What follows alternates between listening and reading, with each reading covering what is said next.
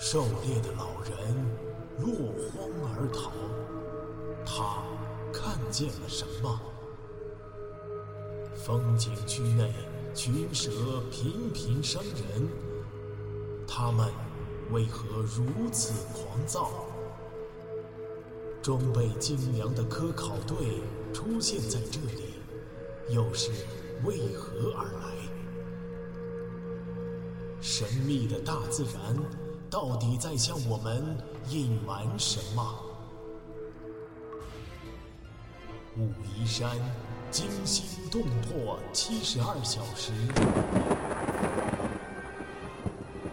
带你感受一场逼近死亡的旅程。值班室，彭三妹的尖叫声响彻了整个房间，他的神经一瞬间就崩溃了。透过铁门的栅栏，所有人都看到了那一颗巨大而又丑陋的头颅。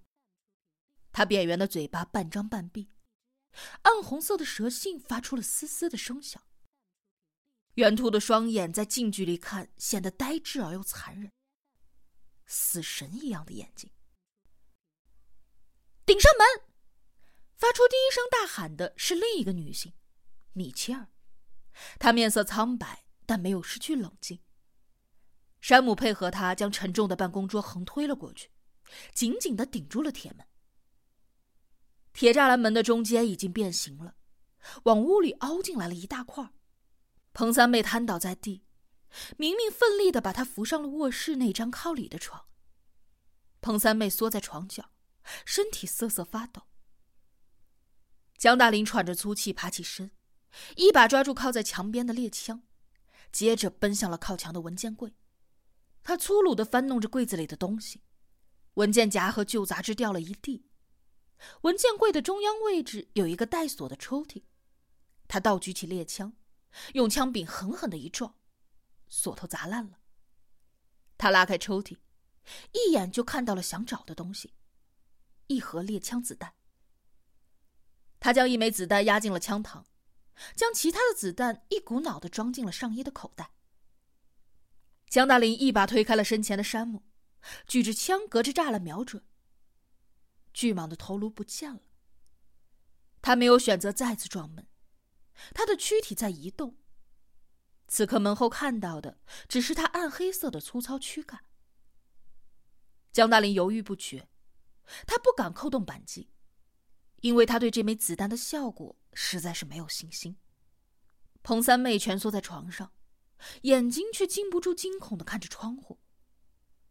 透过窗户，已经看不到外面的雨景了。因为巨蟒巨大的身躯挡住了视线，他只能够看到雨水顺着他粗糙如大理石一般的黑色躯体流淌下来。天哪，它有多长啊！看上去，它就是在环绕这一座值班室。彭三妹在极度的恐惧当中，突然脑海里浮现出了一个故事。大学时候晚自习教室里。男生们喜欢讲恐怖故事来吓唬女生。其中一个是这样的：两个人去郊外旅行，迷了路，沿着一堵墙一直走啊走啊，却老是找不到缺口。终于走到天亮的时候，找到了缺口，然后他们就晕过去了。因为那一堵墙是一条巨蛇，他们走到了它的嘴边。此刻。窗户外就是这堵墙，这堵墙是有生命的，它来自一个可怕的吃人怪兽。这个念头让他恶心。江大林在进行着紧张的思考：蛇头在哪里？老话都说打蛇打七寸，因为蛇的心脏部位就是在头部后七寸的位置。但是这一条巨蟒的七寸在哪儿呢？如果一枪不能够致命？天知道会发生什么样的后果。陈教授，打他哪儿能致命呢？江大林想起了屋里有一个蛇类专家。陈阿南没有听到他的问话，他双手撑住卧室门，两眼发直，满脑子的疑惑：为什么这一条巨蟒要攻击值班室呢？保护巢穴吗？可是他们已经远离了大瀑布。捕猎他们？他已经吃了起码两个人了，为什么还要继续呢？而且，现在是大白天啊！与出众的嗅觉和灵敏的感觉震动能力相比，蛇类的视力很差，因为它眼球的晶体状是椭圆形的，不像人类，人类的眼球是扁圆形，但是收缩能力很强，看远近自己可以调节，而蛇眼的调节能力很弱，它们几乎看不到几米外静止的物体。蟒蛇捕猎都是在夜里，只有在黑暗当中。才能够发挥他们卓越的感温器官的威力。为什么它会在大白天公然攻击人类呢？它长得再大，它也是条蛇，它不是怪物。一定有一个解释。江大林又急促的问了一遍，陈阿南这才听到，他恍惚的意识到，他要开枪打死这个罕见的巨蟒，这让他颇感吃惊啊。但是如果不打死他，又还有什么其他选择呢？我不知道，他太大了。陈阿南抱歉的回答：“我不知道他的致命处在哪儿啊。”不错，他太大了。江大林咬着牙，心里不禁想到：要是有一颗手榴弹就好了不，最好是火箭筒。透过铁栅栏，他们看到巨蟒在移动。它不断的收紧和放松躯干的外围肌肉来向前推进。渐渐的，躯干越来越细，那是它的尾巴。刷刷的雨声遮不住它沙沙的移动声。它的头部似乎移动到了值班室的另一侧。射击呀！快射击这个杂种！山姆冲着江大林低吼。江大林听不懂他的话，一瞥之间看到了山姆的手中多了一把明晃晃的菜刀，那是从厨房拿出来的。厨房，他突然想起了什么，提着枪冲进了厨房。帮帮我！大家随着江大林的喊声看去，只见他正在厨房里提出那只沉重的煤气罐。陈阿南、米切尔和明明都浑然不解。山姆却眼睛一亮，他明白了，丢下菜刀，从江大林的手中接过了煤气罐。先移开桌子，打开门，只开一半，慢一点。江大林的话音低沉而又冷静，他把枪稳稳的端在手里，对准门外。此刻，铁门外面巨蟒的尾巴也消失不见了。米切尔和明明两人合力移开了办公桌。米切尔屏住呼吸，轻轻的扭开了门锁，打开了一半。山姆用力举起了煤气罐，狠狠的丢到了门外。钢制的罐子翻滚了几下，倒在了雨中的泥泞里。米切尔迅速的关上铁门，办公桌被重新的顶上。煤气罐砸在地上和关上铁门的声音很大，他们感觉到周围的沙沙响声似乎停止了。那条蛇注意到了煤气罐。江大林把枪架在了铁门上，瞄准了煤气罐。他在等待巨蟒的出现。用子弹射击煤气罐，可以引爆它。钢制的煤气罐爆炸之后的威力应该不亚于手榴弹，但是这也要看煤气罐的储气量，以及炸到巨蟒的部位。要是这个杂种一口能咬住煤气罐就好了。一枪就能够让他脑袋开花。江大林瞪大了眼睛，等待着。一分钟过去了，两分钟过去了，巨蟒没有出现。他走了吗？明明忍不住小声的问道。仿佛在回应他的疑问，房顶突然发出了吱呀吱呀的响声，所有人都不禁抬头看着天花板。惊恐无比。巨蟒爬到了房顶上。他们刚进入值班室的时候，心中充满了安全感，但现在所有的人信心都动摇了。在这个巨大的怪物面前，用砖头和水泥堆造成的建筑物能有多牢靠呢？如果巨蟒上了房顶，肯定会压垮房子。这当然也不能怪施工队，因为谁也想不到有朝一日房顶上会有一条几吨重的巨蟒啊！房顶的吱呀响声陡然大作，一阵石灰雨簌簌的落了下来。他要把房子压塌了！明明捂着眼睛，惊恐的喊了起来。天花板上开始出现了一条细长的裂缝，接着裂缝迅速的扩大、断裂。江大林狂喊：“快躲到床底下！”所有的人都冲进了卧室，三个女性挤在了一张床下。陈阿南和山姆则挤在另一张。轰的一声，一大块水泥顶带着巨蟒的身体砸了下来。江大林在最后的时刻钻到了办公桌下。房间里传来了女人的尖叫声和山姆的咒骂声，接着就被轰隆隆的房顶倒塌声音给淹没了。办公桌的桌面被水泥板砸坏了，但实木骨架依然坚挺。加大林努力的把蜷缩着的身体扭转。透过满屋的灰尘，他看到办公室和卧室的房顶全塌了，但支撑着墙面并没有完全倒塌。巨蟒的庞大躯干正横在废墟上。山姆大声的咳嗽着从床下爬了出来，他的右腿被水泥板砸断了，膝盖以下血肉模糊。别出去！床底传来了陈阿南的声音。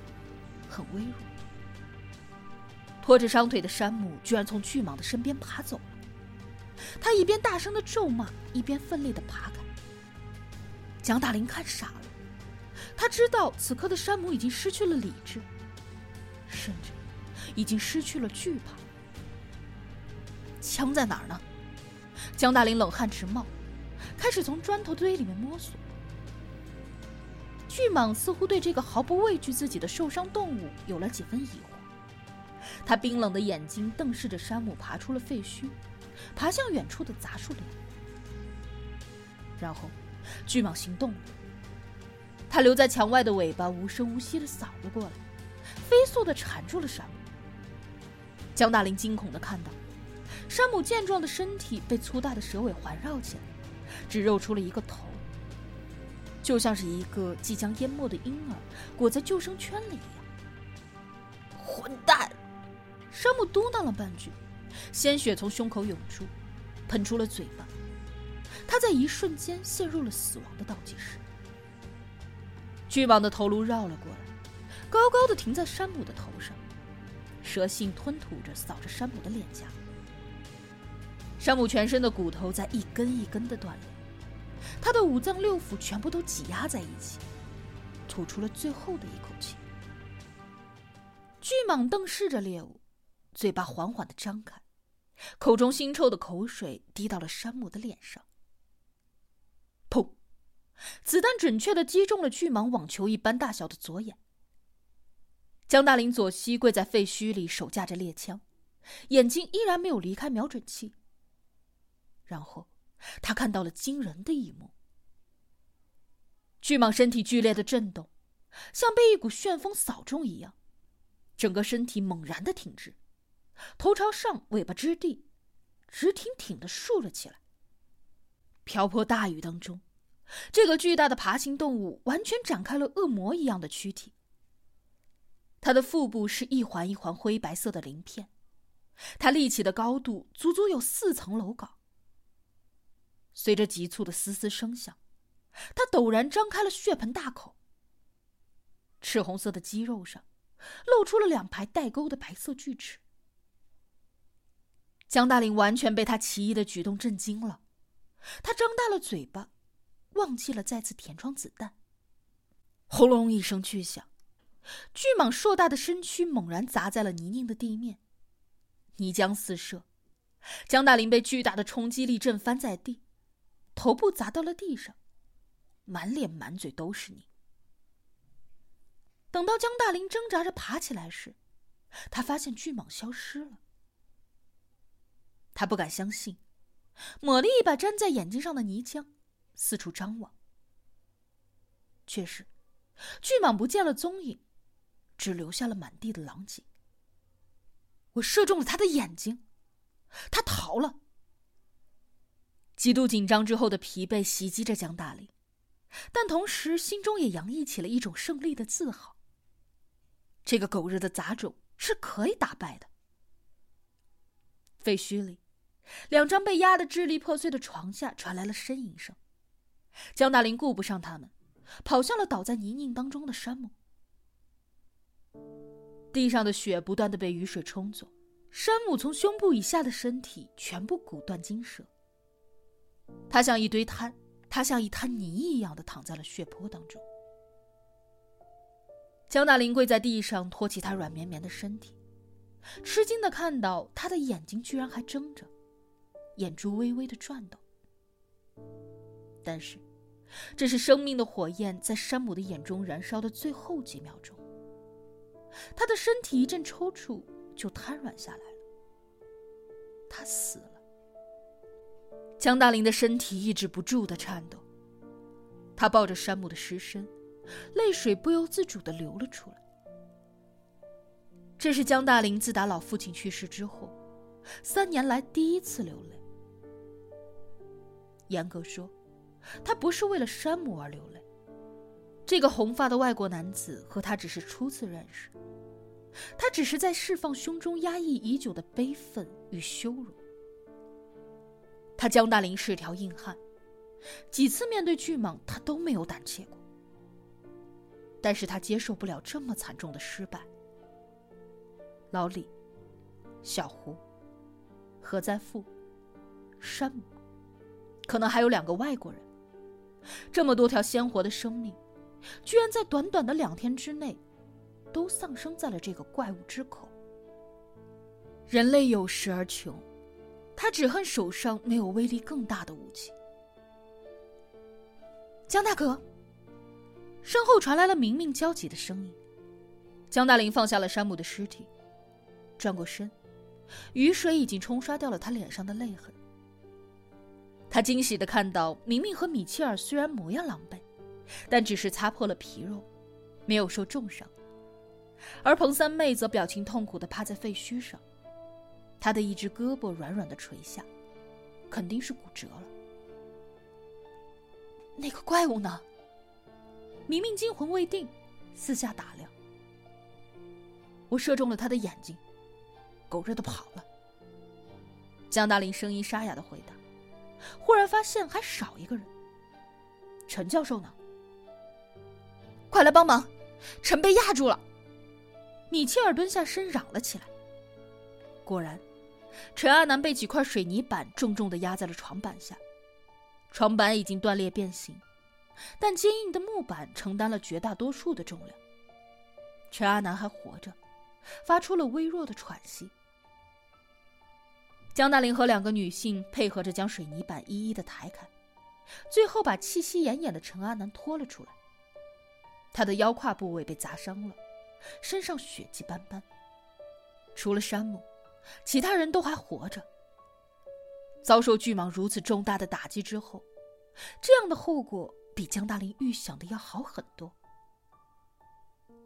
雨中的废墟里，五个人或站或躺。